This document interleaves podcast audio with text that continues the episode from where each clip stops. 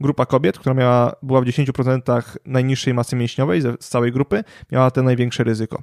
Więc to nie chodzi o to, żeby być w najwyższej masie mięśniowej, tylko żeby uniknąć sytuacji, kiedy jesteśmy w najniższej. Więc chodzi o to, żebyśmy mieli jakąkolwiek masę mięśniową.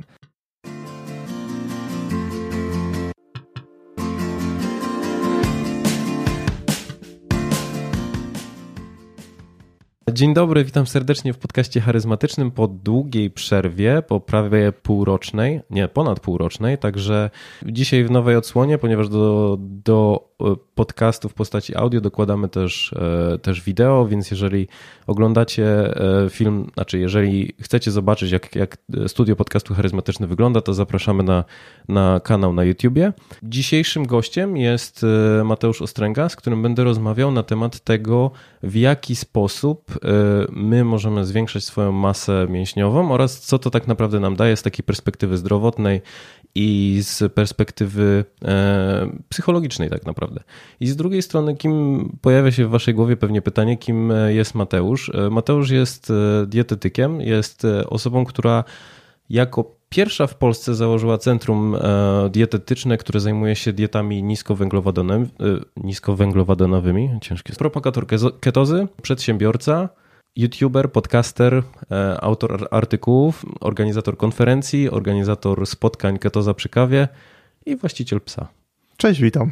No dobra, tak jak już wcześniej wspomniałem, będziemy sobie rozmawiać o tym, jak to z tym umięśnieniem tak naprawdę jest. I zacznijmy, jakby chciałbym też przybliżyć e, słuchaczom to, od czego to się tak naprawdę wszystko zaczęło. I w momencie, kiedy my szliśmy z Mateuszem na kawę, no to, e, to ja słuchałem podcastu, w którym on występował u Michała Kowalczyka i tam padło takie zdanie, że osoby, które są umięśnione, umierają później. Dokładnie. Dlaczego? To jest fajne pytanie i w ogóle ciekawa perspektywa, bo nie jest to coś, co nam się nasuwa, kiedy myślimy o długowieczności. Mhm. Myślimy o dobrym żywieniu, myślimy o aktywności fizycznej, ale niekoniecznie o masie mięśniowej. I tutaj są jakby dwie perspektywy, bo ja zawsze lubię przytaczać perspektywę, perspektywę ewolucyjną do tego wszystkiego. E, lubię też mówić o tym, że my często myślimy dzisiaj o sobie jako o bardzo zaawansowanych e, istotach, tak? Jesteśmy mhm. znacznie wyżej niż inne zwierzęta w hierarchii, natomiast nasze organizmy wciąż są w paleolicie, wciąż żyją w jaskini. E, I, I cała masa mechanizmów fizjologicznych, które zachodzą w naszym organizmie, po prostu zachodzą tak samo jak kiedyś. I stąd też wysoka masa mięśniowa, może niekoniecznie wysoka, ale w ogóle jakakolwiek masa mięśniowa była kiedyś bardzo, bardzo przydatna, bo pomagała upolować zwierzę, pomagała walczyć z, ze złym sąsiadem, który chciał nam odebrać coś z naszej jaskini, czy pomagała też uciec przed tygrysem ostatecznie. Więc była bardzo korzystna z perspektywy ewolucyjnej. No i do dzisiaj też jest korzystna, bo pozwala nam dłużej żyć. E, i nie tylko kiedy jesteśmy umieśnieni gdzieś tam w wieku powiedzmy młodym, ale okazuje się, że w im starszym wieku utrzymujemy odpowiednią masę mięśniową, tym właśnie mamy większe szanse na dłuższe życie. Mhm.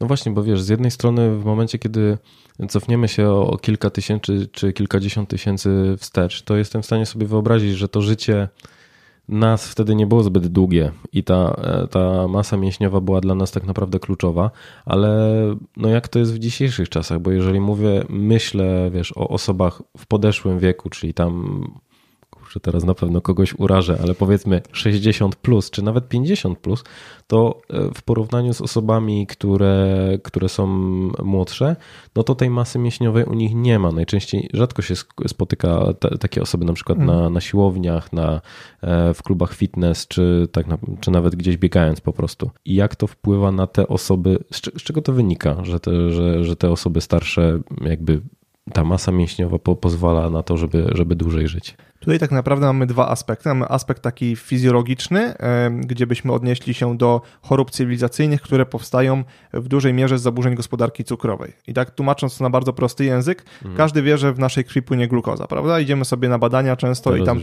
cukier, cukier płynie w naszej krwi. E, i problem jest, kiedy tracimy kontrolę, na przykład kiedy tego cukru pojawia się zbyt dużo w tej krwi, na przykład wtedy jest diagnozowana cukrzyca. Mhm. I ogólnie, jeśli sprawdzimy sobie listę chorób cywilizacyjnych, gdzie mamy takie choroby jak neurodegeneracyjne, na przykład jak Alzheimer, Parkinson, choroby układu sercowo-naczyniowego, jak zawały, miażdżyca, cukrzyca, otyłość, czyli te choroby, które trapią dzisiaj ludzkość, to większość z nich ma jakieś powiązania, większe lub mniejsze, właśnie z zaburzeniami gospodarki cukrowej. Czyli z tym, że coś z tym cukrem w naszej krwi dzieje się nie ok. Albo komórki go nie potrafią do końca wchłaniać, albo jakieś inne mechanizmy są zaburzone. I teraz prosty mechanizm jest taki, że większa masa mięśniowa to lepsza wrażliwość insulinowa, co oznacza, że lepiej radzimy sobie z tą gospodarką cukrową, że ona jest po mhm. prostu w zdrowszym stanie, że lepiej działa. A więc zwiększając masę mięśniową, szczególnie, że im jesteśmy starsi, tym mamy większą szansę na jakieś zaburzenia metaboliczne, bo każdy nawet wie, to się potocznie mówi, że metabolizm spowalnia z wiekiem, prawda? Mhm. Tak się faktycznie dzieje, różne funkcje działają gorzej, działają słabiej, więc z wiekiem jesteśmy coraz bardziej narażeni na te zaburzenia gospodarki cukrowej i powiązane z tym e, różne choroby, a zwiększając swoją masę mięśniową, czy utrzymując większą masę mięśniową, zmniejszamy to ryzyko, poprawiamy tą e, wrażliwość insulinową, poprawiamy tą pracę gospodarki cukrowej, automatycznie zmniejszając ryzyko wielu różnych chorób, które dzisiaj tak naprawdę są główną przyczyną przedwczesnych zgonów. Okej, okay, czyli można powiedzieć, że po prostu mm, posiadanie tej masy mięśniowej zwiększonej to jest taka prewencja, to jest takie dbanie o dobrostan naszego ciała, żeby wszystko, wszystko układało się po prostu dobrze, a nie, że to jest jakiś magiczny sposób, który jak masz pięć jakby dużego bicepsa, to po prostu nie umrzesz. Czyli to jest jakby bardziej efekt niżeli... Objaw. No, objaw. E, ta, ta, ta większa masa mięśniowa jest po prostu takim czynnikiem, który pozwala wielu mechanizmom w naszym organizmie pracować prawidłowo, a nie, mhm. a nie popadać w jakieś dysfunkcje, które później prowadzą do ewentualnej przedwczesnej śmierci. No i myślę, że to też ważne, żebyśmy o tym wspomnieli, że wiesz, w momencie, teraz kiedy o tym mówimy, to w mojej głowie pojawia się taki przypakowany dziadek, który, wiesz, nie wiem, emerytowany kulturysta, który nigdy tak naprawdę nie, nie, nie przestał ćwiczyć, ale Chodzi też o to, żeby, y, żebyśmy też odpowiedzieli, czy że, że, że, chciałbym Ciebie prosić o to, żebyś odpowiedział mniej więcej, co, co to znaczy być mhm. umieśnionym, nie? No, gdzie, gdzie jest ta granica? To jest bardzo dobre pytanie, bo właśnie tak nam się może kojarzyć, że musimy być bardzo umieśnieni, mhm. a tak naprawdę, jak się spojrzy na badania, to okazuje się, że to osoby, które były w tej grupie z najniższą masą mięśniową, czyli z praktycznie zerową masą mięśniową, e, powiedzmy po 50, po 60, to one miały zdecydowanie zwiększone ryzyko tej przedwczesnej śmierci. I w jednym z badań, które sobie śledzi, śledziłem przed naszym podcastem, to było 63 razy większe ryzyko przedwczesnej śmierci u kobiet. E, bodajże w najniższych 10% masy mięśniowej, tak? Czyli grupa kobiet, która miała, była w 10% najniższej masy mięśniowej z całej grupy, miała te największe ryzyko. Więc to nie chodzi o to, żeby być w najwyższej masie mięśniowej, tylko żeby uniknąć uniknąć sytuacji, kiedy jesteśmy w najniższej. Mhm. Więc chodzi o to, żebyśmy mieli jakąkolwiek masę mięśniową. Jakąkolwiek, wiadomo, że prawdopodobnie im większa, tym lepsza naturalnie, ale cokolwiek będzie już lepsze niż nic. Okej, okay, czyli przede wszystkim jakkolwiek ją zwiększać, jakkolwiek e, ćwiczysz. Ja wiem, że w waszej głowie pewnie pojawia się pytanie, dobra, powiedzcie jak, jak to robić, ale spokojnie to będzie też w drugiej części wywiadu, będziemy opowiadać w jaki sposób nad tym pracować. E, no dobra, i to jest też ciekawe, bo to, co powiedziałeś e, do, odnośnie tego, że jakakolwiek masa mięśniowa już wpływa pozytywnie na e, jakby na długość naszego życia. I tak samo w momencie, kiedy ja się przygotowywałem, i to jest, słuchajcie, ciekawa rzecz, bo e, w momencie, kiedy ja się przygotowywałem do tego odcinka pod względem wyszukiwania badań, to też pomagało w tym kilka osób. Był Bartek Czeka czy Dagmara, E, także dzięki wielkie za, za, za pomoc. I słuchajcie, do, do, dokopaliśmy się do całej masy ciekawych badań, zresztą też e, jak, jak e, rozmawiałem wcześniej z Mateuszem, no to, to wymienialiśmy się ciekawostkami i jedno z badań też po, mm, pokazuje mm, dokładnie to samo, o czym ty powiedziałeś, czyli ten złoty środek jest tutaj kluczowy. I tutaj mówię bardziej o kwestii związanej z e, takim psychologicznym efektem, czyli w momencie, kiedy mówimy o umieśnionych mężczyznach, bo jakoś nie dotarłem do badań, które traktowały o, o, o kobietach, to ciekawe, że mężczyźni, którzy są umięśnieni, e, ale w jakim w umiarkowanym stopniu są najbardziej atrakcyjni dla, dla kobiet. I w, także no to też pokazuje, że ten złoty środek, że ten balans jest, jest dla kobiet, czy, czy po prostu w takiej perspektywie ewolucyjnie istotny. Bo z jednej strony, jeżeli też w tych badaniach było pokazane, że jeżeli mężczyzna był absolutnie jakby przypakowany, był takim po prostu Schwarzeneggerem napakowanym, to okazywało się, że one postrzegały go jako bardziej agresywnego i co ciekawe, bardziej myślały o nim jako potencjalny na przygodny seks, czyli facet na jedną noc, niżeli na, kim, na, na osobę, z którym wiązałyby jakąś długoterminową przyszłość.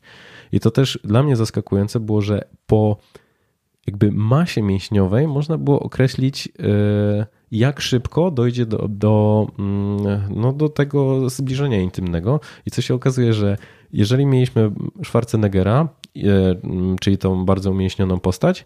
No tutaj będę się posługiwał takim przykładem, żebyśmy mniej więcej, żeby nie za każdym razem nie powtarzać, człowiek o wysokiej, e, jakby to powiedzieć, no, z naukowego punktu widzenia? No, wysokim procencie masy mięśniowej. E, będę się odnosił do Schwarzeneggera i z drugiej strony mamy takiego, e, nazwijmy go Huderlaka, czy tam Suchoklatesa i okazuje się, że osoby, które, czyli ze Schwarzeneggerem, ten okres pomiędzy tym, kiedy, kiedy się pozna, kobieta poznała z nim, a kiedy doszło do, do zbliżenia seksualnego, trwał jeden tydzień, a w momencie, kiedy ta osoba miała właśnie, nie była tak bardzo umieśniona, to trwało nawet 12 tygodni.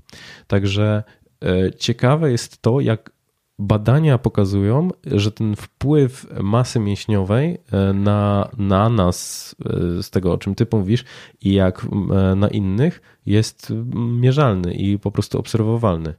Dokładnie, dokładnie. I w kontekście jakichś właśnie podbojów, e, czy, czy nawiązywania relacji, czy w kontekście długości życia, to fajnie możemy już teraz na liczbach, na liczbach sprawdzić. Mhm.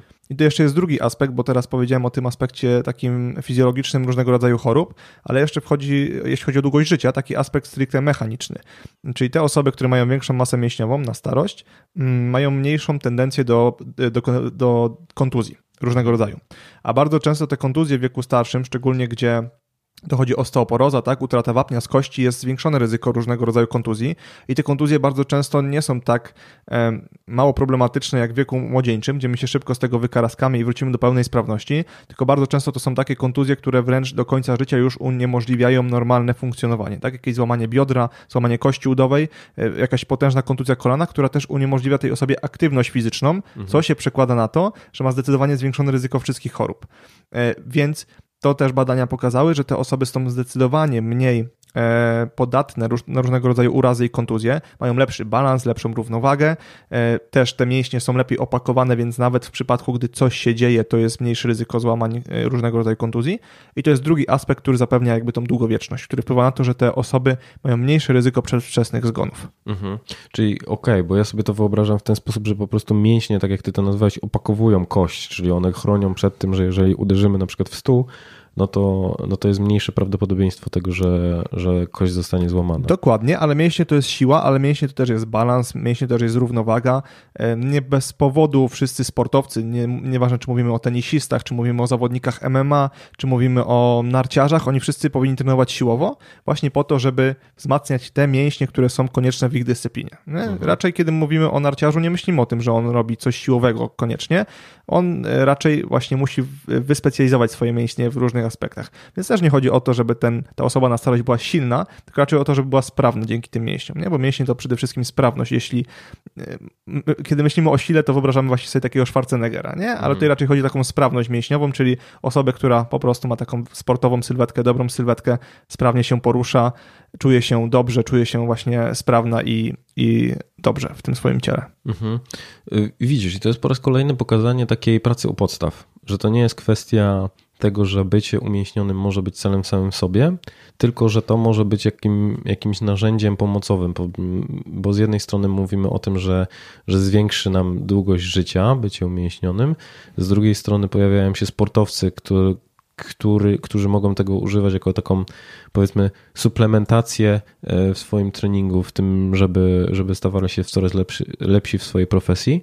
No i, z, i znowu pojawia się kwestia tego, że, że to nie jest efekt sam w sobie, czyli e, tak naprawdę nie, nie chodzi o to, żeby, bo jeżeli mówimy o, o umieśnionych ludziach, to często, przynajmniej w momencie, kiedy ja rozmawiam z, z mężczyznami, e, to ja już się nie spotykam z takim podejściem, że ja ćwiczę, żeby czuć się dobrze. I ja ćwiczę, żeby być przypakowanym. I ja też nie jestem bez winy, bo e, tak jak ci, którzy oglądają na YouTubie, widzą, jaki jestem wielki.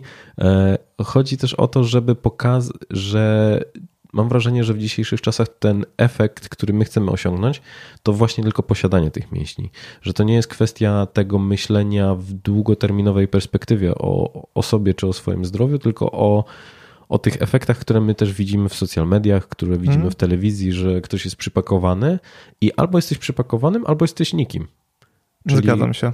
Bo też, też fajnie, że wspomniałeś o zawodnikach MMA i to często u nich widać, że są tacy, którzy są po prostu wyrzeźbieni i po prostu o, o ciałach Adonisów, a są tacy, którzy nawet mają brzuszek, Albo tacy, którzy nie mają jakoś super sportowej sylwetki, a są topowi i, i często lepsi od tych bardzo, bardzo wyrzeźbionych. To nawet była ciekawa sytuacja ostatnio w boksie, gdzie Andy Ruiz pokonał Antonego Joshua. Później Joshua się zrewanżował, ale pokazując Andy Ruiz to jest grubasek, po prostu mhm. niski, a Joshua wygląda jak atleta, jak gość, który chodzi na, na, wręcz na zawody kulturystyczne.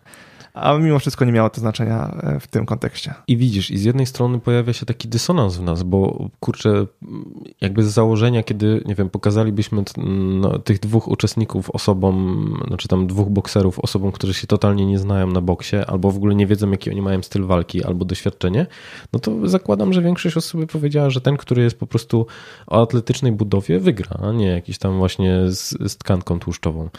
Więc to myślę, że to też jest takie błędne przekonanie, które pojawia się w nas i jest mocno zakorzenione. Pewnie. Przesadna, przesadnie duża masa mięśniowa będzie miała na przykład w kontekście sportu więcej minusów niż plusów, bo mięśnie potrzebują dużo tlenu, e, w związku z czym na przykład w takim sporcie, gdzie mamy MMA czy boks, a więc dużo rund e, w takim dosyć intensywnym e, pracy, to może po prostu zabraknąć tego tlenu na wszystkie rundy, nie? I, to, mhm. i, i to się często spotyka. I Antony Joshua później zrzucił nieco masy mięśniowej do kolejnej walki, bo było po prostu jej zbyt dużo. Więc w ogóle ta najwyższa masa mięśniowa, o czym my często myślimy, bo wręcz myślę, że w moim kierunku, tak jak ty powiedziałeś o sobie, że mogą się powiedzieć komentarze, jak jesteś przypakowany, to ja również nie prezentuję jakiejś niesamowicie atletycznej sylwetki. Yy, więc mogą się pojawić zarzuty, po co ja o tym mówię, skoro nie wyglądam jak kulturysta, tak? Natomiast e, absolutnie nigdy nie celowałem w ogóle w to, żeby być w tej grupie z największą masą mięśniową, bo nie trenuję po to, nie buduję tej masy mięśniowej po to, żeby właśnie wyglądać jak kulturysta. Tylko mhm. raczej, żeby zapewnić sobie te aspekty zdrowotne, te aspekty sprawnościowe i tym podobne. I nie trzeba wyglądać jak kulturysta, żeby czerpać benefity z posiadania masy mięśniowej. Mhm. No bardzo fajnie, że o tym wspomniałeś, bo tak mam wrażenie, że, że, że my teraz coraz bardziej wiążemy też nawet swoją samoocenę w związku z tym, jak wyglądamy. I też mocno potwierdzają to badania i to też e, w momencie, kiedy, kiedy przygotowywałem się do tego wywiadu, to natrafiłem na badanie, które mówiło o chińskich dzieciach tam w wieku 7 do 12 lat, gdzie tak naprawdę postrzeganie swojego ciała było mocno z, jakby skorelowane z, z tym, w jaki sposób, z ich samooceną. Czyli w momencie, kiedy my patrzymy na siebie i mówimy, kurczę, jestem zadowolony z tego, jak, jak wyglądam, no to lepiej same, sam, sami oceniamy siebie, lepiej się ze sobą czujemy. I to też jakby przewijało się w większości badań. Także okazuje się, że e, i co ciekawe, też badania pokazują, że to, jak my oceniamy swoją siłę, też mocno pozytywnie koreluje z, z, ze swoim e, ze swoją pewnością siebie. I to też jest ciekawe, że to było pokazywane w dwóch aspektach, że jeden był związany z tym, ile jesteśmy w stanie wziąć na przysiad, mhm. czyli taki pośrednia, nie? bo jakby z jednej strony czuję się pewnym siebie, bo jestem w stanie wziąć 100 kilo na plecy i z tym usiąść, co tak naprawdę w codziennym życiu, jeżeli byśmy się zastanowili, czy to jest przydatne, poza tymi aspektami, o których mówiłeś, nie do końca. A z drugiej strony był taki bardziej praktyczny, czyli w jaki, jak mocno jestem w stanie uścisnąć komuś dłoń. E, I im mocniej byliśmy w stanie uścisnąć komuś dłoń, im mocniej badani byli w stanie komuś uścisnąć dłoń i im więcej robili w przysiadzie, e, tym, tym ta pewność siebie u nich czy samoocena była wyższa.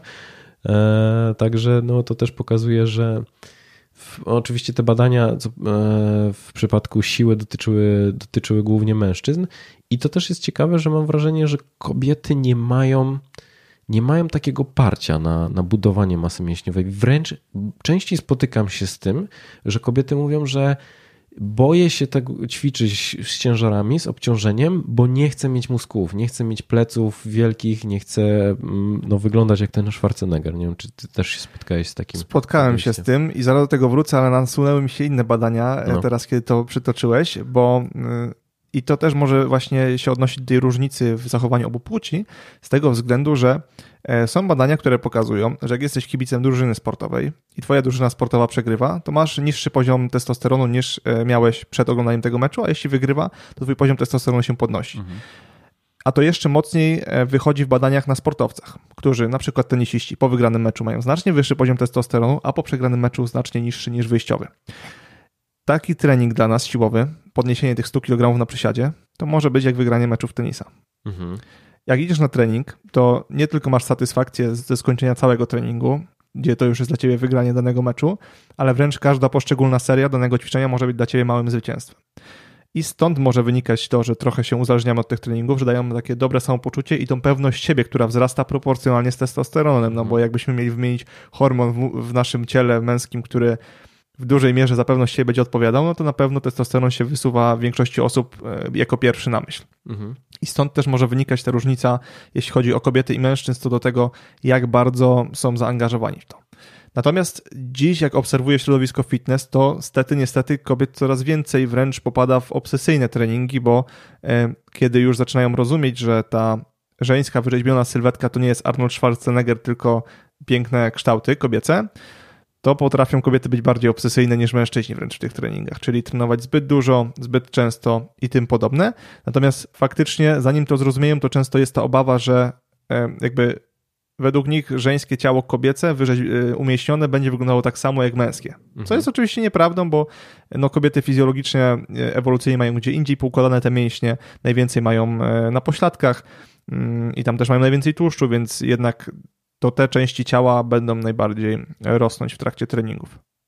Kobiety mają na przykład naturalnie większy procent e, ciała stworzony z tłuszczu, jakby większy procent ciała kobiet stanowi tłuszcz, z tego względu, że on się gromadzi głównie w piersiach i w pośladkach. Nie? I mhm. w tych miejscach właśnie kobiety mają znacznie więcej tłuszczu niż mężczyźni, przez co zawsze proporcjonalnie pod kątem procentów kobieta będzie miała więcej e, średnio procent e, tłuszczu w ciele niż mężczyzna. Mhm. I to też jest ciekawe, bo widzisz, jak, jak przypominam sobie studia psychologiczne, to tam najczęściej pokazywano nam tak jakby modele sylwetek, które są pożądane przez partnerów przeciwnej płci, czyli z jednej strony mężczyzna ma mieć szersze barki mhm. niżeli, e, niżeli biodra i im bardziej sylwetka jest zbliżona do litery V, e, tym lepiej. I to też ciekawie pokazuje e, nasza moda, że jeżeli mówimy o marynarkach i garniturach, no to one jakby mają symulować to, że my mamy wielkie bary że my jesteśmy jak najbardziej zbliżeni właśnie do tego, do tego V. Zresztą nawet jak zapniemy marynarkę, no to, mhm. to, to, to, robi się ta fałka. Z drugiej strony mamy kobiety, które, w sensie to, jak kobiety są postrzegane, no to szersze biodra e, i to chyba nawet jest jakaś idealna proporcja, już nie pamiętam e, jak, jaki to jest, jaka proporcja jest pomiędzy biodrami a e, czy, czy talią, czy ramionami, ale jest idealny procent, który powoduje, że, że faceci będą się za tobą obracać na, na, na ulicy. Także no to też ciekawe, że, że to, to, pokrywa się z tym, o czym ty mówisz, że z jednej strony w momencie, kiedy kobiety podejmują aktywność fizyczną, taką skonkretyzowaną na, na to, żeby, żeby zrobić masę, no to, no to poszerzają się właśnie te, e, te części ciała, które, które my z perspektywy mężczyzn jakby uważamy za atrakcyjne. Tak, no większość kobiet, jeśli nie będzie przesadzała z treningami, bo oczywiście są w stanie, szczególnie na przykład kobiety, które gdzieś tam naturalnie mają więcej testosteronu, bo takie się zdarzają, to one mogą osiągać jakieś takie bardziej spektakularne wyniki. Właśnie, muszę tutaj się wtrącić, y, bo opowiedz, bo często się jakby spotykam z takim podejściem, że kobiety nie mają testosteronu. W sensie jakby potocznym błędem, że testosteron to przecież faceci, a kobiety. No w ogóle powstał taki mit, jakby estrogen jest nazywany hormonem żeńskim, a testosteron hormonem męskim, co mhm. oczywiście jest nieprawdą, bo oboje mamy, jakby kobiety i mężczyzny mają oba te hormony, tylko w innych proporcjach i oba pełnią bardzo ważne funkcje. Jak mężczyzna się pozbawi estrogenu, to spadnie mu libido do zera, e, mózg będzie słabo pracował i pojawi się wiele innych niefajnych e, aspektów. Jak samo jeśli kobiecie spadnie testosteron do zera, gdybyśmy go w jakiś sposób, nie wiem, e, chemicznie całkowicie zablokowali, mhm. to również pojawiłoby się wiele nieprzyjemnych jakby objawów, konsekwencji. Więc to, żeby te hormony oba były, jest bardzo ważne, tylko muszą być w odpowiedniej proporcji. Problem pojawia się na przykład, kiedy u mężczyzn się pojawia zbyt dużo estrogenów i wtedy się stają faktycznie bardziej kobiecy, a jeśli u kobiet pojawia się zbyt dużo testosteronu, to stają się trochę bardziej męskie. Tak mhm. faktycznie jest. Więc oba hormony są ważne, natomiast w innej proporcji u obu płci. Wspominałeś też jeszcze o tym obsesyjnym ćwiczeniu. Skąd się to bierze? Niestety podejrzewam, że w dużej mierze z social mediów i z pogonią za idealną sylwetką, e, gdzie niestety takie portale jak Instagram promują dosyć zakłamaną e, wersję sylwetki, bo no, wrzucamy tam zdjęcia w jakiejś najlepszej formie totalnie, a często nawet oszuk oszukując ustawieniem światła, ustawieniem ciała i tym podobne. Mhm. No i to, co mówiłeś, postrzeganie siebie, pewność siebie, e, jakieś kompleksy wynikające z tego i stąd też obsesyjna praca nad tym. Mhm. Ja też y, kiedyś znajoma gdzieś tak w, w jakiejś zwyczajnej rozmowie powiedziała coś, co myślę, że mocno wytłumaczyło wytłumaczyło mi takie podejście do obsesyjnych treningów, do, do ćwiczenia po kilka razy dziennie, że e, powiedziała o tym, że jakaś jej znajoma była, jakby nie, nie była najbardziej popularna w szkole, nie, nie była najbardziej lubianą osobą w szkole i w momencie, kiedy jakby weszła w dorosłe życie, to nagle mogła jakby, ona przedstawiła to w taki sposób, że że ona mogła cały ten swój ból przekuć właśnie w pasję nad, na, na, nad sobą i w ten sposób chciała jakby wszystkim udowodnić, że w sumie wszystko jest ze mną, e, ze mną w porządku. Oczywiście to jest pojedynczy przypadek, więc nie można generalizować, ale pamiętam, że do mnie to mocno trafiło jako przykład, z czego może się właśnie brać to, że ja muszę coś ze sobą zrobić. Ja będę, wiesz, siedzieć na siłowni praktycznie całe dnie. I to też jest ciekawa rzecz, że ja często się łapię i zwrócił mi na to uwagę Igor Mróz, że my widzimy na, na social mediach czy w telewizji tego Arnolda Schwarzeneggera, który ma cały dzień, który poświęca na to, żeby ćwiczyć. A jeżeli ktoś ma pracę, która nie umożliwia, znaczy pracę, no pracę i dzieci, no to już to ćwiczenie nie jest takie proste, e, zwłaszcza, że będziemy też pewnie mówić o tym, jak ważny aspekt y, ma dieta i nie zawsze jest czas na to, żeby, żeby zjeść zdrowo, żeby przygotować te posiłki na cały następny, na cały następny dzień. E, także myślę, że to jest właśnie zwodnicze, że my zaczynamy się porównywać do tych ludzi. No i uważam, że faktycznie taki nadmiar aktywności fizycznej w kontekście siłowej wynika często albo z jakichś braków, e, jeśli chodzi o własne samopoczucie i samoocenę, albo z jakichś kompleksów, e, albo z zbyt dużego narcyzmu może, e, bo tak jak mówiłeś zresztą o tym, jak kobiety postrzegają tych mężczyzn, ok na jedną noc, ale na długoterminowy związek raczej nie, bo są zbyt egoistyczni dla nich, z ich perspektywy ewolucyjnej jakby. Mhm. No i tak jest. Zbyt jakby... egoistyczni i z drugiej strony chyba dokładnie w badaniach było na, napisane, że są bardziej porywczy i mniej zaangażowani. Właśnie, mniej zaangażowani, przy... bardziej zaangażowani w siebie, a tak. nie w rodzinę. Tak, i dokładnie, hmm. dokładnie trafiłeś w punkt, że oni nie są zaangażowani w wychowywanie potomstwa, hmm. tylko skupieni na tym, żeby wyszukiwać nowe potencjalne partnerki.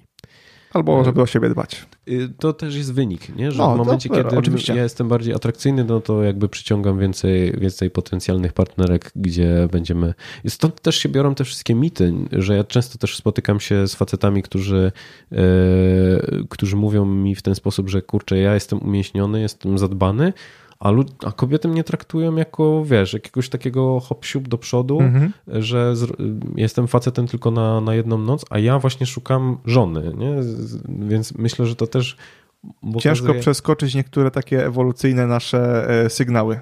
Tak, ale mi się wydaje, że dlatego, że one one nie, nie mylą się tak często. W sensie, że bazując na nich, my się tak często nie mylimy. Oczywiście. No bo jak sobie pójdziesz do klubu, mam na myśli takiego muzycznego, no to jak wyglądają bramkarze? Agresywni, wielcy, dwumetrowe, przypakowane chłopy. E, w momencie, kiedy ja poznałem facet, e, chłopaków z podsztangą, z, którym, z którymi przeprowadzałem wywiad, no to to są trójboiści. No to oni tam 120-130 kilo i 90% to mięśnie. To jak ich zobaczyłem za pierwszym razem, to też jaką, miałem taką naturalną obawę, że mogą mi coś, że zrobią mi krzywdę, nie? że potem okazuje się, że to są bardzo merytoryczni i bardzo e, ciepli w takim kontakcie interpersonalnym ludzie, ale ten pierwszy, pierwsza, pierwszy odbiór ich jest taki, że kurczę, no jakby cofasz się o krok. To, jest, to jest zabawne, bo my często o sobie jako jakby o sobie samych myślimy, że jesteśmy tacy racjonalni, że w pełni kontrolujemy wszystkie swoje decyzje, a nie doceniamy często tego, jak te naturalne, ewolucyjne mechanizmy w nas są i po prostu są poza kontrolą pewną. Tak. Ale bardzo często są prawdziwe, mają rację, no bo twoja reakcja była sensowna, w sensie e, lubię powtarzać, że dlatego wszyscy się boimy lwów e, czy dzikich drapieżników, bo ci, e, którzy się nie bali, już wyginęli i nie mieli potomstwa, prawda? Mhm. Więc e, ewolucyjnie lepiej jest się założyć, że zrobić to krzywdę i odejść, niż założyć, że jest ok i zginąć. Mhm. I z drugiej strony też często mm, spotykam się z takim określeniem w momencie, kiedy mówi się o charyzmie, o takim being powerful, czyli taki emanowaniem mocą jest to mocno związane z taką postawą, że my w momencie, kiedy jesteśmy umięśnieni, no to mamy bardziej wyprostowaną postawę, e, wzmocnione mięśnie. Na przykład często jest tak, że w momencie, kiedy osoby dużo siedzą, no to typowo pojawiają się jakieś deformacje mhm. E, związane z tym, że właśnie odstaje nam e, tyłeczek, brzuch jest wypchnięty, plecy zaokrąglone, wystająca głowa, a w momencie, kiedy dokonujemy ćwiczeń, znaczy ćwiczymy, no to te jakby te wady postawy mogą być przynajmniej w jakiś sposób niwelowane. I tym samym w momencie, kiedy widzimy taką osobę, no to ona wydaje nam się bardziej mm, nie wiem, pewna siebie, że to jest jakby wyraz tego, że możemy powiedzieć, kurczę, albo też jest przejawem zdrowotności, więc, więc to może też nas przyciągać. No bardzo prosta sprawa zestawić dwie osoby, jedną przygarbioną, drugą wyprostowaną z brodą wysoko podniesioną mhm. i, i ocena jakby średnia społeczna ludzi będzie jakby ta jedna osoba jest niepewna siebie, jakaś zagubiona, niegodna może nawet zaufania, a druga pewna siebie, silna, gotowa do działania. Mhm. Więc oczywiście trening to jest siła, trening to jest budowanie e, sprawności, ale to też właśnie pozbywanie się wad postawy chociażby. Nie? Mhm.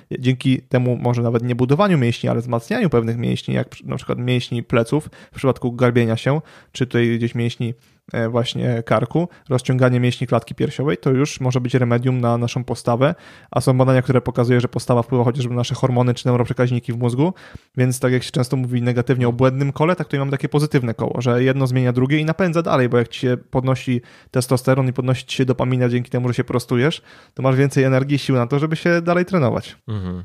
Widzisz, i, znowu wracamy do tego, od czego wychodziliśmy tak naprawdę, że ci te ćwiczenia pomagają nam na tak wielu obszarach, e, no to pytanie w takim razie, dlaczego ludzie sobie to odpuszczają? Bo jest niewygodne. No. Jest jak wejście do zimnej wody zimą, czyli morsowanie. Jest jak um, trzymanie diety, jak robienie postu. Kiedyś na nas to wymagała ewolucja. Kiedyś musieliśmy uciekać przed tygrysem, w razie czego, e, albo naprawdę dużo spacerować, poszukiwać żywności, czy to polować, czy wyrywać jakieś korzenie, prawda? Kiedyś tej aktywności takiej naturalnej po prostu ona była, tak? Byliśmy cały dzień na zewnątrz i wykonywaliśmy czynności, czy to już później w polu, tak? A wcześniej, tak jak mówiłem, jakieś zbieractwo, łowiectwo a teraz po prostu mamy wygodne życie. Sobie takie stworzyliśmy sobie takie piekiełko małe, mhm. czyli mamy fajnie wygodnie, ale stworzyliśmy świat, który nie wymusza na nas rzeczy, które są nieprzyjemne, ale bardzo korzystne długoterminowo. Mhm. Takich jak aktywność fizyczna, takich jak post, takich jak właśnie morsowanie, czyli zimno, takich jak gorąco. Teraz mamy latem e, klimatyzację, zimą mamy kaloryfery, e, prawda, dostatek jedzenia mamy cały czas i wygodne siedzenie też cały czas, więc no nie musimy. A to jest niewygodne. No, zbierz się na trening, pojedź na ten trening, to są dwie godziny często z dnia wyjęte, jakaś spocenie się, no, to nie jest przyjemne. W sensie później możesz mieć endorfiny, oczywiście każdy, kto regularnie trenuje, powie ci, że to jest super. Ja sam teraz już po zamknięciu siłowni przy lockdownie już się czuję źle z tym, ale osoby, która siedzi sobie wygodnie na tyłku, czasami taki pójście na pierwszy trening wydaje się po prostu czymś irracjonalnym. No on tutaj sobie wygodnie siedzi w ciepełku, a... Mhm. Zwłaszcza, no, to jest bardzo ciekawe, o czym wspomniałeś. Ja tak często też spotykałem się z określeniem, że jesteśmy pokoleniem trzech krzeseł, że, że siedzimy w pracy, siedzimy mhm. w, w aucie czy tam w tramwaju e, i siedzimy potem w domu, więc jakby tej aktywności fizycznej jako takiej jest po prostu bardzo mało e, na co dzień w naszym życiu, więc no, dokładając to, o czym ty wspomniałeś, to, to w istocie wychodzenie z tej spod tej ciepłej kołdry po to, żeby właśnie, żeby poćwiczyć i zrobić coś więcej, no stawia nas w takim dyskomforcie. Dokładnie. No nie mamy w trakcie dnia takich, no poza osobami, które mają jakąś pracę fizyczną, nie mamy takich wymuszaczy tej aktywności fizycznej w trakcie dnia. Często mhm. nie musimy jechać nawet rowerem do pracy, nie musimy iść spacerem do tej pracy, bo można pojechać autem albo tramwajem na siedząco. Po pracy też nie mamy jakichś e, zaplanowanych aktywności. No, najważniejsze jest wdrożenie tej rutyny tak naprawdę do swojego życia, bo kiedy już pewne rzeczy stają się naszą rutyną, to jest dużo łatwiej po nie sięgać. Mhm.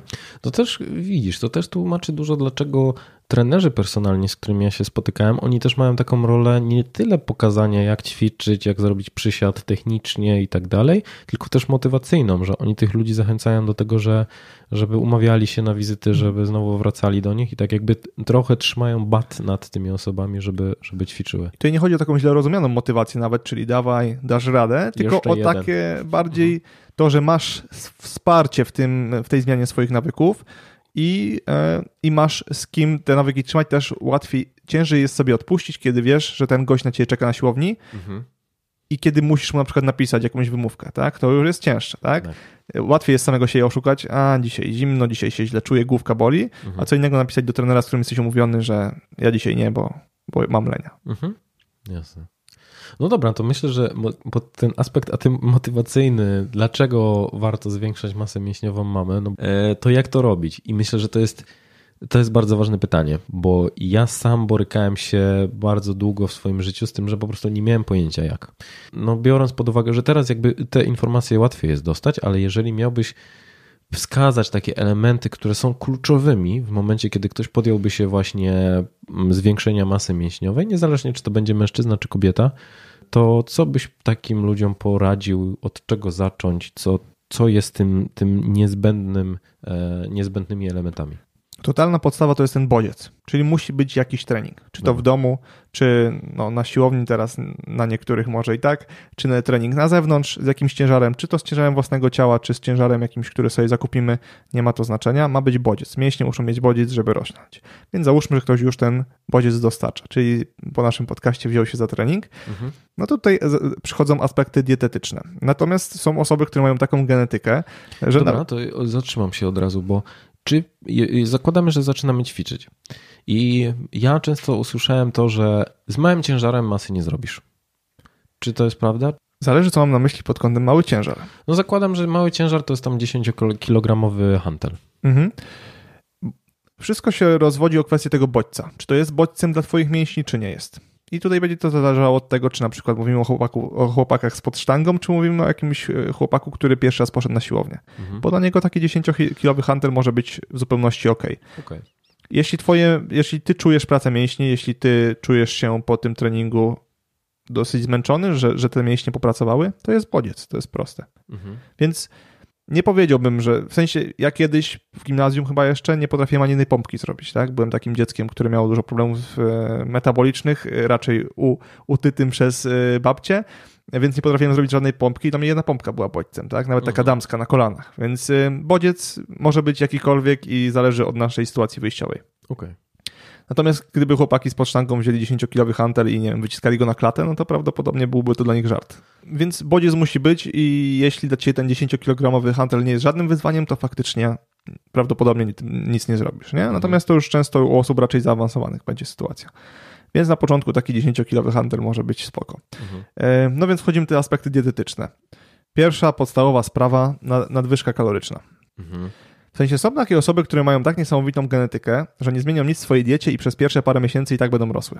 Są takie osoby, pewnie takie znamy, oni chodzą raz w miesiącu na siłownię, biorą wtedy większe ciężary niż my bierzemy po kilku latach treningów i zawsze wyglądają dobrze, co by nie jedli. Mhm. Ale to jest procent jakiś tam osób, które mają super genetykę. Cała reszta musi się trochę postarać. I myślę, że warto zwrócić uwagę na to, żeby ich nie słuchać. Bo oni najczęściej źle podpowiadają, bo podpowiadają przez pryzmat siebie. Dokładnie. Ja właśnie się spotkałem z tym, że E, facet podpowiadał mi, że trzeba jeść 2000 kalorii dziennie w momencie, kiedy jemu, bo jemu to wystarczało, żeby rosnąć. Jak ktoś ma dobrą genetykę, to no. zwykle jakby w dietetyce jest też taka zasada ciekawa, że najlepsi dietetycy to są osoby, które miały duże problemy samodzielnie, bo tak dużo szukały informacji, jak sobie pomóc, że przez to zostały specjalistami, bo posiadły dużą wiedzę. Taka osoba, która miała łatwo, nie ma dużej wiedzy, zwykle, nie chcę generalizować, ale zwykle, bo nie musiała szukać po prostu. Mhm. Prosta sprawa. Więc e, surplus tak zwany energetyczny, czyli więcej kalorii niż nasz organizm potrzebuje, aby w trakcie całego dnia utrzymać masę ciała. E, tutaj przytoczę mój kalkulator, bo o tym też rozmawialiśmy, żeby o nie wspomnieć. Na stronie mateuszostrenga.pl znajdziecie darmowy kalkulator do wyliczenia właśnie waszej całkowitej podstawowej przemiany materii. No i ta podstawowa przemiana materii to jest ilość energii, jakiej potrzebuje twój organizm, żeby w trakcie dnia jego narządy pracowały prawidłowo. Mhm. Czyli ty nic nie robisz przez cały dzień, w ogóle leżysz, najlepiej śpisz, nawet nie myślisz, bo już myślenie spala kalorie. I to jest ta ilość, podstawowa przemiana materii, której organizm potrzebuje, żeby po prostu egzystować i pracować w miarę prawidłowo. Mhm. Całkowita przemiana materii to jest ta ilość energii, której potrzebujesz, kiedy już myślisz, kiedy już się ruszasz, chodzisz, spacerujesz, nie? Czyli ilość energii, którą twój organizm zużywa w trakcie całego dnia i ona taki status quo zapewnia, czyli ani ta waga nie spada, ani nie rośnie. Więc żeby urosła nam waga, żeby urosła nam mas masa mięśniowa, musimy wyjść nieco ponad to, ponad tą całkowitą przemianę materii. A więc jak sobie tam na stronie obliczycie tą całkowitą przemianę materii, to dodajecie trochę kilokalorii, zwykle około 10% jest dobrym rozwiązaniem na początek. Mhm. Czy jeżeli zapotrzebowanie wychodzi mi 3000, to żeby rosnąć to 3300. 3300 na start będzie całkiem niezłym pomysłem. Na dzień. Na dzień.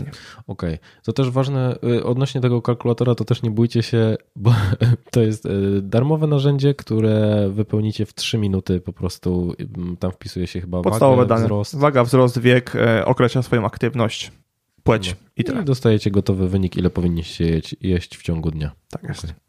Więc to jest y, podstawa jakby, nie? Nadwyżka kaloryczna. Większość osób bez nadwyżki kalorycznej, nawet jak zadba o jakieś tam białka, kupi sobie gainery, o czym pewnie jeszcze pogadamy, bo się często sobie, sobie kupują suplementy na, na rośnięcie, to nic nie da. Musi być nadwyżka kaloryczna, bo inaczej wszystko jak krew w piach. Druga taka zasada, która też jest bardzo ważna, to odpowiednia podaż protein, czyli białka. Mhm. Z tego względu, że mięśnie budowane są z aminokwasów, czyli takich e, małych cegiełek, z których składa się białko i musimy dostarczyć jego odpowiednią ilość w trakcie dnia, żeby było z czego budować. Nie? E, Więc białko, które pochodzi przede wszystkim no, z mięsa, e, z nabiału, z jajek, e, również ze źródeł roślinnych, takich jak chociażby strączki, czy też nawet tofu, jak ktoś lubi, będzie ważnym aspektem i tego białka powinno być tak od 1,5 grama na kilogram masy ciała w górę do nawet 2 gramów Mhm. Na kilogram masy ciała. Tak? No to jak mamy osobę, która ma e, około 80 kg, no to ona tak ze 140-150 gramów białka często powinna w trakcie dnia przyjmować. I to białko można liczyć i ze źródeł roślinnych, i ze źródeł zwierzęcych, bo często się takie pytanie pojawia, więc już wolę zaw- zawczasu powiedzieć, czyli jak na przykład jemy sobie kurczaka z kaszą gryczaną, to z tej kaszy gryczanej też e, białko wliczamy. Co prawda białko z roślin wchłania się nieco gorzej, ale jak spożywamy je razem z białkiem zwierzęcym, czyli na przykład mięsem, to w pełni się dobrze wchłania, więc nie ma co się go obawiać. Mhm. To ja od razu jakby rozwiążę pytanie, które się pojawia pewnie ze strony słuchaczy. Skąd brać te, e, te wszystkie liczby, ilości białka, ilości węglowodanów? To tak, na każdym produkcie najczęściej macie po prostu napisane. Są teraz aplikacje, którym skanujecie kod kreskowy i wam od razu pokazuje cały skład. No i niestety to jest ta nudna i żmudna praca, którą trzeba wykonać na samym początku, bo potem to już się leci schematami Intuicyjnie, tak. e, i można kalkulować, albo można też kupować gotowe jadłospisy, e, gdzie to najczęściej jest przekalkulowane wszystko i podane jak na tacy. Albo ściągnąć sobie taką aplikację jak Fat Secrets albo Fitatu, które pomagają nam liczyć kalorie. Tam po prostu wpisujesz, nie wiem, jogurt, Okej. wpisujesz serek wiejski, wpisujesz jajko i ona ci liczy białka, tłuszcze, węglowodany oraz e, kalorie i tak naprawdę kiedy ja tam tak bardziej siedziałem w takiej właśnie liczeniu kalorii, to te aplikacje bardzo pomagały. Po prostu na koniec dnia sobie spisywałem, co jadłem i, i Mhm. wiedziałem, czy muszę coś jeszcze dojeść ewentualnie, jak to wygląda. Nie, także to bardzo na początku pomaga, a później jak już mniej więcej wiesz, jak twoje porcje wyglądają, to możesz to już robić na oko. Tak, potem już lecisz schematem i, i patrzysz i, i tylko mm, ten gulasz od razu ci się rozkłada na, na poszczególne, skład, e, po- poszczególne składniki. Więc jak już te dwa aspekty zapewnimy, to większość osób już będzie rosła. To już będzie rosła. To już naprawdę, jeśli jest bodziec, jest nadwyżka kaloryczna, jest odpowiednia podaż protein, to są trzy najważniejsze zasady, które są nam potrzebne do tego, żeby masa mięśniowa wzrastała. I cała reszta rzeczy to jest tak naprawdę kosmetyka, która może nam gdzieś tam pomóc, ale na początku, szczególnie dla osób początkujących, kompletnie nie będzie miała znaczenia. Okej. No dobra, to z drugiej strony, jakie są najczęstsze błędy, z którymi ty się spotykasz w momencie, kiedy, kiedy ludzie budują masę? Ja mogę podać swój. I to jest błąd numer jeden, jak już dobrze wiem. Wiesz co, nie jedzenie. Nie jedzenie odpowiednio. No to, to najzwyczajniej w świecie. Ja po prostu ćwiczyłem, jakby sport był cały czas w moim życiu i ćwiczyłem bardzo dużo i w momencie, kiedy postanowiłem zwiększać masę, to nie wiedziałem o co chodzi, bo, e, no bo ćwiczyłem praktycznie 3 godziny dziennie, e, czasami nawet z dużym obciążeniem, a jakby nie rosłem i czułem się w ogóle słaby cały czas, a Mhm. przecież powinienem czuć się dobrze e, i nie przychodziło mi do głowy to, że właśnie jakby te, tych ćwiczeń jest za dużo, a diety nie miałem w żaden sposób ułożonej e, tylko trzymałem się jakichś schematów, które wyniosłem z domu, które absolutnie nie były zdrowe. E, No bo to jeszcze nie, nie, nie były te czasy, kiedy ludzie zwracali tak bardzo uwagę na to, e, co, co jedzą. Taka podstawa właśnie, którą też e, zastosowałeś, to wydaje mi się, że dużo jem. Tak. No. Dużo osób tak sobie po prostu myśli. Ja dużo jem. I najczęściej, i słuchaj, i co najciekawsze, ja często słyszałem od innych, Boże, ile ty jesz, a dalej taki chudy. Okej. No i zwykle remedium na to jest właśnie użycie tej aplikacji, o której mówiłem. Czy jak ktoś woli na komputerze, może sobie użyć strony tabelakalorii.pl i po prostu wpisać tam, co jecie średnio w trakcie dnia i zestawić to z tym, co już obliczyliście z tych wytycznych, które my tutaj omówiliśmy, nie? I z kalkulatora. No i bardzo często okazuje się, że osoby, które myślą, że dużo jedzą, tak naprawdę wcale dużo nie jedzą. Jedzą 500, 1000 kalorii nawet mniej niż to, co powinny jeść, żeby budować masę ciała. No, I to jest podstawowy błąd, który najwięcej osób popełnia. Z takiego powodu wydaje mi się, że dużo jem, a tak naprawdę dużo wcale nie jem. No i taka trochę niewiedza, e, czyli nawet nie wiedzą, że popełniają ten błąd, bo im się wydaje, że go nie popełniają, ale jednak w, w praktyce go popełniają. Więc pierwsza rzecz do sprawdzenia przeliczenie swojej aktualnej kaloryczności w trakcie dnia i w większości przypadków się okaże, że te osoby jedzą zdecydowanie za mało. Mhm.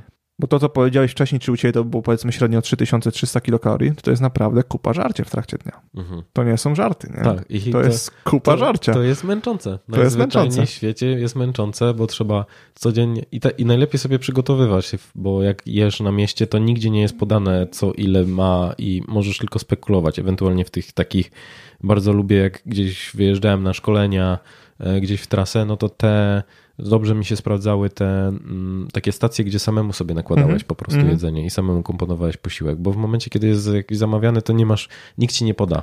E, jakby poszczególnych składników, ile to ma kalorii i, i, jakie są zawartości białek, tłuszczy i węglowodanów. Dokładnie. I o ile jeden taki posiłek raz na dwa dni sobie zjesz i wliczysz go na oko, to to się nic nie stanie, to jak stołujesz tak cały czas, no to faktycznie ciężko coś uzbierać.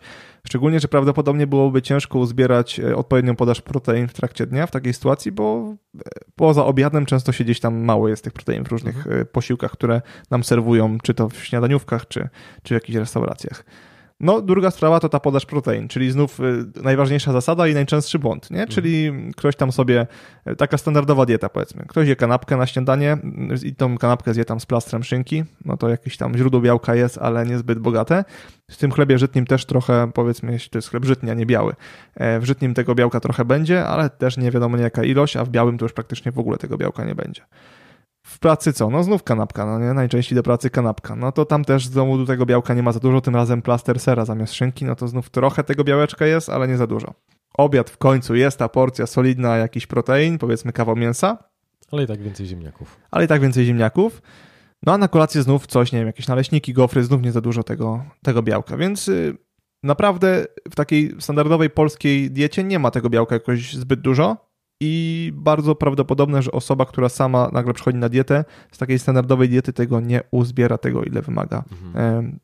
tego dieta. Można się tutaj wspomóc na przykład kupieniem sobie białka serwatkowego, który jest po prostu takim kurczakiem w prochu, ja to mówię, nie? Mhm. Bo często rodzice myślą, że to są sterydy na przykład. Nie wiem, czy tak miałeś, moja mama tak myślała, że białko to sterydy. Ja sam tak myślałem. Okay. Sam tak myślałem, że wszystkie suplementy to jest po prostu coś, co sprawi, że wiesz, nagle zniszczę sobie organizm tak ze względów hormonalnych. Zresztą pamiętam, że sam tak miałem na początku, jeszcze w gimnazjum, że myślałem, że jak kupię białko, to od razu będę rósł. To jest po prostu kurczak w proszku. Nie? Niczym się to nie różni, więc to nie ma żadnych magicznych właściwości. Może fajnie nam pomóc urozmaicić dietę, bo można z tego i smaczne owsianki robić, jakieś omlety, etc. Natomiast inne suplementy na rośnięcie, to raczej jestem co do nich sceptyczny. Mm, może kreatyna. Kreatyna jest najbardziej przebadanym suplementem na świecie i poza tym, że ma właściwości, które pomagają nam zwiększać siłę, a więc poprzez wzrost siły też e, pomagają zwiększać masę, to ma też dużo właściwości zdrowotnych. Nawet poleca się ją brać kobietom w ciąży, bo ma e, pozytywny wpływ na przepływ e, krwi chociażby do, do dziecka. Więc naprawdę kreatyna jest najlepiej przeprowadzanym suplementem w historii i jest mega, mega bezpieczna dla całej masy osób. Nie? I w różnych przypadkach zdrowotnych nawet ją można brać. Ale takie suplementy jak gainery, w które wiele osób inwestuje, to jak sobie sprawdzicie makroskładniki przeciętnego gainera, a potem kupicie mąkę pszenną e, i sprawdzicie jej makroskładniki, to okaże się, że są dość podobne. Ja tutaj nic nie chcę sugerować, ale gainer to zwykle nie jest zbyt dobra jakość i, i nie polecam takich rzeczy, bo też od nich nie urośniecie. Nie? W sensie znowu wiele osób traktuje gainera jak steryt, czyli myślą, że wezmą gainera, no to automatycznie urosną. A to jest po prostu posiłek, kalorie i to dodatkowo słabej jakości, gdzie tam zbyt wielu witamin i minerałów w tym naturalnie nie ma. Także mhm. raczej takie metody odradzam, po prostu naturalne żarcie. Czyli najpierw dieta, jeżeli nie jesteśmy w stanie dobić tego białka dietą, to zastanowić się dlaczego, a potem ewentualnie kupić białko serwatkowe. Dokładnie, dokładnie. I to są takie proste zasady, to są najczęstsze błędy. E, no i ten trening mm, to, co powiedziałeś, że trening jest zbyt lekki, to bardzo często w nieco późniejszym e, czasie, czyli albo jest w ogóle nieregularny, bo raczej potrzebujemy co najmniej tych trzech jednostek treningowych, żeby ten bodziec był regularny do naszego mięśnia. W ciągu tygodnia. W ciągu tygodnia. W ciągu tygodnia. No, poniżej dwóch treningów to na pewno e, nie jest dobry pomysł. Na dwóch treningach myślę, że niektóre osoby mogą mieć efekty, szczególnie na początku, później może być to już nieco cięższe, bo nasz organizm się adaptuje do tego, nasze mięśnie się do tego adaptują, więc czasem potrzebują coraz mocniejszych bodźców. Mhm. Okej. Ja myślę, że jeszcze takim błędem, który sam popełniałem, to było niewystarczający ciężar, czy niewystarczające obciążenie. Mhm. Czyli w momencie, kiedy jakby, no już czułem się komfortowo z danym ciężarem albo z ilością pompek, to nie zwiększałem jakby Progresja. Brak że... progresji, oczywiście. To jest bardzo ważne. Tak jak to, co powiedziałem przed chwilą, potrzebuje organizm cały czas nowych bodźców. Jak się zaadaptujesz do jakiegoś e, ciężaru, no to musisz iść w górę. Musisz iść w górę z ilością powtórzeń albo z ilością ciężaru. Bo e, kiedy ten mięsień już trochę urośnie, zaadaptuje się do danego ciężaru, no to już później na tym samym ciężarze nie urośnie, choćbyśmy jedli bardzo, bardzo dużo. Tak, i też ciekawą rzeczą, która mi mocno pomogła i wszystkim polecam, to są po prostu gumy oporowe. Można zestaw kupić za 150 zł, stosować w domu, jeżeli ćwiczycie w domu. I naprawdę praktycznie wszystko z nimi się da zrobić, co, co jeżeli ćwiczycie na siłowni. Też lubię stosować, zdecydowanie. A jeszcze chciałem o jednej ważnej rzeczy wspomnieć, żeby nam to nie umknęło, bo podejrzewam, dzisiaj większość osób ma nadmiar tkanki tłuszczowej, ma nadmierną masę ciała. Mhm no i takie osoby mogą e, trochę omylnie po naszym podcaście od razu się zabrać za budowanie masy mięśniowej, mhm. a badania są dosyć brutalne w tym kontekście, że im, z im większą tkanką tłuszczową byśmy zaczynali próbę budowania masy, tym mamy większą, mniejszą szansę, żeby tę masę mięśniową zbudować. Czyli w takim przypadku, kiedy mamy nadwagę, otyłość, zdecydowanie najpierw redukcja tkanki tłuszczowej do zdrowego BMI, a dopiero później e, próba budowania masy mięśniowej. Mhm bo takie osoby, które powiedzmy mają nadwagę i otyłość, to prawdopodobnie nie zbudują nawet tej masy mięśniowej, a mogą sobie tym dodatnim bilansem kalorycznym wręcz zaszkodzić. Nie? Więc tutaj ważna sprawa, że jeśli jesteśmy tak w cudzysłowie suchoklatesem, to jak najbardziej od razu można się rzucić na wyższą kaloryczność i, i mocną aktywność, natomiast osoby z nadmierną tkanką tłuszczową oczywiście trening mogą włączyć, bo to im pomoże przy zrzucaniu tkanki tłuszczowej od razu i też w, mimo wszystko mogą trochę tej masy e, mięśniowej zbudować, bo na początku ten organizm przez pierwsze parę miesięcy, tygodni jest tak, tak chłodny, jeśli ktoś nigdy wcześniej nie trenował, że nawet na tym deficycie kalorycznym być może coś zbudują. Jakąś masę mięśniową. A dopiero później, jak, jak schudną, to, to zacząć budować masę mięśniową, bo wtedy ich potencjał do budowania tej masy mięśniowej będzie znacznie większy. Mhm. Okej, okay, no, no to dobrze, że powiedziałeś, bo rzeczywiście mogło, mogło to wybrzmieć w taki sposób. Jeżeli ktoś chciałby się z Tobą skontaktować, e, znaleźć Cię w sieci, to gdzie najlepiej Cię szukać? I zaraz też zadam kolejne pytanie. Myślę, że na stronie mateuszostrenga.pl tam są wszystkie informacje, jest tam kontakt do mnie, mail to jest biuromałpa więc też bardzo prosty. No i tak naprawdę, gdyby coś się działo, to, to zapraszam serdecznie. No i właśnie, gdyby coś się działo, to znaczy co? Czyli w czym ty pomagasz ludziom, z czym oni mogą do ciebie przychodzić, z jakimi problemami najczęściej jakby zwracają się do ciebie ludzie? Na ten moment głównie pracuję z przypadkami klinicznymi, czyli osobami, które mają różne problemy zdrowotne i chcą poprawić swoją jakość życia, też często schudnąć. Pracuję też ze sportowcami, głównie zawodnikami MMA, e, więc takie przekro, przekrojowe działanie. No tak naprawdę w naszym centrum dietetycznym e, jesteśmy w stanie się zajmować jakby praktycznie wszystkimi przypadkami, nie? Więc e, czy to są przypadki kliniczne, czy to są osoby, które po prostu chcą lepiej się czuć i, i gdzieś tam skonsultować może swoje działania, to mamy całą masę jakby produktów i takich gotowych, jak e, e-book, który niedługo powstanie, jak, jak gotowe jadłospisy, szkolenia, webinary, ale też takie konsultacje czy pakiety dietetyczne e, dla osób, które są zainteresowane taką indywidualną współpracą. Mhm, super. Super. No i to, o czym warto wspomnieć, to, to to, że Mateusz jako jeden z nielicznych dietetyków zajmuje się sławetną keto. To prawda. Także jeżeli macie jakieś pytania albo chcielibyście się do czegoś, czegoś więcej dowiedzieć, to zapraszam na jego stronę tam do podcastów i do, do artykułów. I do kanału na YouTube, tam chyba jest najwięcej wiedzy. Właśnie. No dobra, i teraz pytanie do ciebie, czym według ciebie jest charyzma? To jest bardzo ciężkie pytanie, o którym rozmawialiśmy już nawet na naszym pierwszym spotkaniu, że to tak naprawdę jest bardzo ciężko e, zdefiniować. Natomiast taka nie do końca, zdefinio- nie do końca zdefiniowana i określona pewność siebie, która pozwala w łatwiejszy sposób kroczyć przez życie i radzić sobie z wieloma ciężkimi sytuacjami, które nas w tym życiu spotykają. Mhm. Tak bym to e, powiedział. Jest bardzo ważna moim zdaniem, bo po, pozwala oczywiście porwać ze sobą tłumy, jeśli jest taka potrzeba, mhm. ale pozwala sobie przede wszystkim lepiej radzić w wielu ciężkich sytuacjach e, i, w, i w sytuacjach, kiedy to inne osoby e, tworzą nam te ciężkie sytuacje. Mhm. Myślisz, że można się tego nauczyć?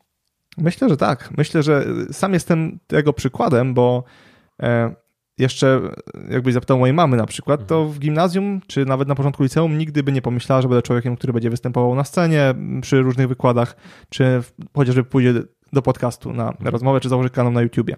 E, byłem bardzo niepewny siebie, byłem osobą, która raczej nigdy się nie wychylała, była na ostatnim miejscu e, w tłumie i, i nigdy nie wyrażała otwarcie swojego zdania, więc byłem taką zahukaną osobą, e, co wynikało z różnych kwestii, też hormonalnych podejrzewam, więc uważam, że można jak najbardziej pewną część charyzmy w sobie zbudować i, i odmienić tutaj swoje życie, także jak najbardziej warto się tej charyzmy uczyć i na co sumiennie pracować.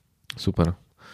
No dobra, to z pytań to, to wszystko. A drodzy Państwo, e, drodzy słuchacze, a bardziej widzowie, mamy dla Was e, dwie dobre informacje. Pierwsza jest taka, że Mateusz był na tyle hojny, że postanowił e, dać nam dwa prezenty. Pierwszy jest taki, że na słowo charyzma, na hasło charyzma mamy 20% zniżki i przeczytam, żeby tutaj nie pomylić się, na, dla wszystkich na E, produkty cyfrowe poza konsultacjami i pakietami, także możecie też wykorzystać go w jego sklepie, e, w sensie ten kod zniżkowy w jego sklepie na mateuszostrenga.pl e, i mamy też konkurs.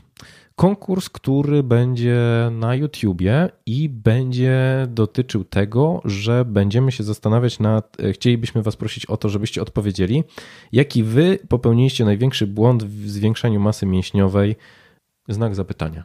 Kiedy będziemy. W, napiszcie w komentarzu na, pod, pod tym filmem z, z podcastem, czy, czy, czy przy tym odcinku, i my z Mateuszem wybierzemy najciekawszy, najciekawszy z komentarzy Data rozwiązania konkursu to jest dokładnie tydzień po publikacji, czyli jeżeli e, zostanie opublikowany w niedzielę, to następna niedziela do końca dnia czekamy na odpowiedzi i potem rozwiązujemy konkurs i będziemy się odzywać do, e, do danej osoby. E, jakby jeszcze dotycząc instrukcja czy, czy regulamin konkursu też będzie podany na, na, na YouTubie. No, także... no i do wygrania jest e-book, bo nagroda bardzo ważna. Po co, po co brać udział w takim konkursie? Także zapraszam. Co, co, co będzie nagrodą? Tworzymy właśnie, kończymy tworzyć takiego e-booka. Chcemy wyjść naprzeciw tej sytuacji całą, całej. To znaczy która... nie my, tylko Mateusz. E, moje centrum, tak, tak. Nasze centrum, ekipa w centrum. No ciężka sytuacja jest, bo szykują nam chyba narodową kwarantannę, w tym sensie, że zamknęli już siłownie, restauracje. Ciężko dbać o zdrowie tak naprawdę, tak? Chcemy wyjść temu naprzeciw. Wiele osób też ma różne czarne myśli, brak motywacji do działania przez to, że siedzą cały czas w domu, więc y, ten e-book ma na celu to, żeby pokazać trochę, jak zadbać o to zdrowie w domu. Więc będą tam i zasady zdrowego odżywiania, i to takie proste, dosyć, które wręcz e, mógłbym wysłać mojej babci, żeby je sobie zastosowała, więc takie podstawowe rzeczy dla osób, które tak naprawdę wcześniej o to zdrowie nie dbały. E, będzie tam lista zakupów, gotowy jadłospis również, będzie trening domowy e, i będzie sztuka wzmacniania odporności, co jest dzisiaj bardzo ważne, a więc takie moje porady, mój poradnik, jak tą odporność budować, żeby nie dawać się różnego rodzaju chorobom i żeby ten nasz układ odpornościowy niczym bokser stał na straży i, i nas bronił. Więc bardzo kompletny e-book, e, wiele ciekawych porad, wiele wartościowych, takich z naszego doświadczenia, myślę, że naprawdę się przyda. Tak, i tym bardziej zapraszamy do brania udziału w konkursie. Także przypominam, odbywa się on na YouTubie. No i słuchajcie, tak naprawdę to, to wszystko, więc dzięki Mateusz e, po te, za, za wywiad, zwłaszcza bardzo mi miło, że, że otworzyłeś tak naprawdę podcast charyzmatyczny w drugiej nowej odsłonie po, po tak długiej przerwie. E, dla Was, drodzy słuchacze, miałbym tylko prośbę, że jeżeli znaleźliście coś e, wartościowego w tym podcaście i spodobał Wam się ten odcinek, to jak pomyślelibyście o jednej osobie, której mógłby się on przydać, to żebyście podesłali link e, lub po prostu nazwę podcastu, żebym dzięki temu charyzmatyczny docierał do coraz to nowych osób, a tym samym Wy moglibyście pozytywnie wpłynąć na, na czyjeś życie. Zapraszam też, zawsze chciałem to powiedzieć, zapraszam do subskrybowania na YouTubie, jeżeli to oglądacie, jeżeli, e, jeżeli słuchacie w podcastowych aplikacjach, to żebyście e, ocenili podcast w iTunes, e, napisali recenzję, także, także będzie mi bardzo miło, a tymczasem też zapraszam Was do, do śledzenia charyzmatycznego w social mediach. Jesteśmy na Facebooku, a tak naprawdę jestem, bo to tylko ja. Na Facebooku, na Instagramie, czy też na LinkedIn. Tam będziecie dostawać informacje o tym, co się dzieje E, na bieżąco i w międzyczasie. Super. Dzięki Dawid wielkie za zaproszenie. Dzięki wszystkim za słuchanie i oglądanie. Polecam również zasubskrybować. Nie zapomnijcie też dać łapki w górę, bo to bardzo ważne na YouTubie. I budujcie masę, dbajcie o swoje zdrowie, bo to bardzo ważne, szczególnie w dzisiejszych czasach. Super. Dzięki wielkie. Trzymajcie się. Cześć.